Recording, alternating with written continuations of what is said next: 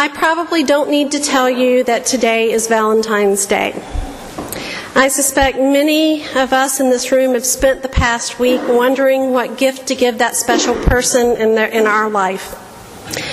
Your ultimate decision may say a lot about the relationship you're in, especially near the beginning of the relationship, or so says psychology professor Karen Pine. For example, if you give your significant other tickets for a trip together, or if you give him or her a cute puppy or some other kind of pet, well, that indicates that you think this relationship has some longevity to it.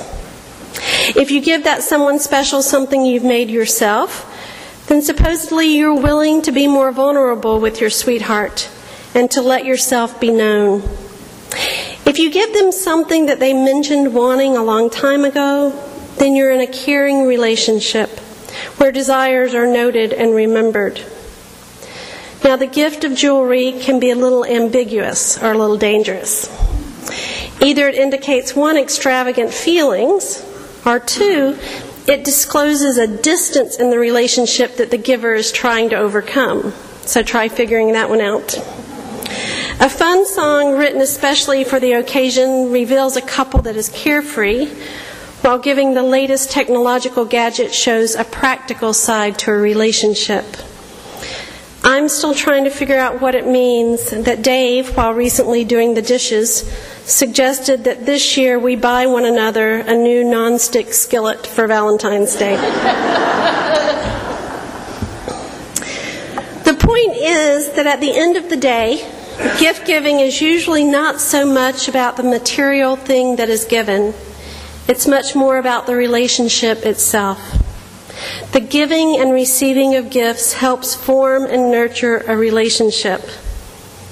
And if we think of the word gift as including kind actions and deep emotions, our thoughts and our intentions, well, then the exchange of gifts is actually the relationship itself. This social basis of gift giving is nothing new. We see it in today's reading from Deuteronomy. The book of Deuteronomy is cast as a set of speeches that Moses gives before Israel on the day of his death. Speeches reminding them of the covenant between God and Israel established in the wilderness and of the rules and rituals that are a part of that covenant. In today's passage, we hear about the ritual gift giving that marks the first harvest. When the Israelites come into the land that God has promised them, they are to take a portion of the first fruits of their harvest and bring it to the priest. And as the priest takes the offering from the Israelites' hand, that person is to recite a history of God's saving acts in the life of Israel, a history of the gifts of God for the people of God. Beginning with the words, A wandering Aramaean was my ancestor, the worshiper is to recount how God formed a strong and populous nation how God heard their cries of oppression in Egypt, rescued them with mighty acts, and brought them into a land flowing with milk and honey. At its root, this whole ritual of first fruits reminds the Israelites that in the context of a covenant, the proper response to a gift is to give a gift in return. Not because we're obliged to do so, and not because we're in any kind of debt but simply because this exchange of gifts symbolizes the give and take of love, desire, faithfulness, and gratitude that underlies the whole relationship. This ritual reminds the Israelites that all that they are and all that they have is ultimately a gift from God, not just the harvest that they celebrate that day. And so, if that's the case, then their gift in return is really not just a portion of what they've received. Instead, their gift to God is their whole life, every moment, every day, every year. This ritual reminds the Israelites that not only has God brought them to this moment, but that God will also remain with them in the years to come. It's a ritual not only of gratitude for the past and present, but also of hope for the future. Now, who knew such a simple liturgy could be so all encompassing? I actually think that this passage from Deuteronomy is a particularly fitting one to begin our season of Lent.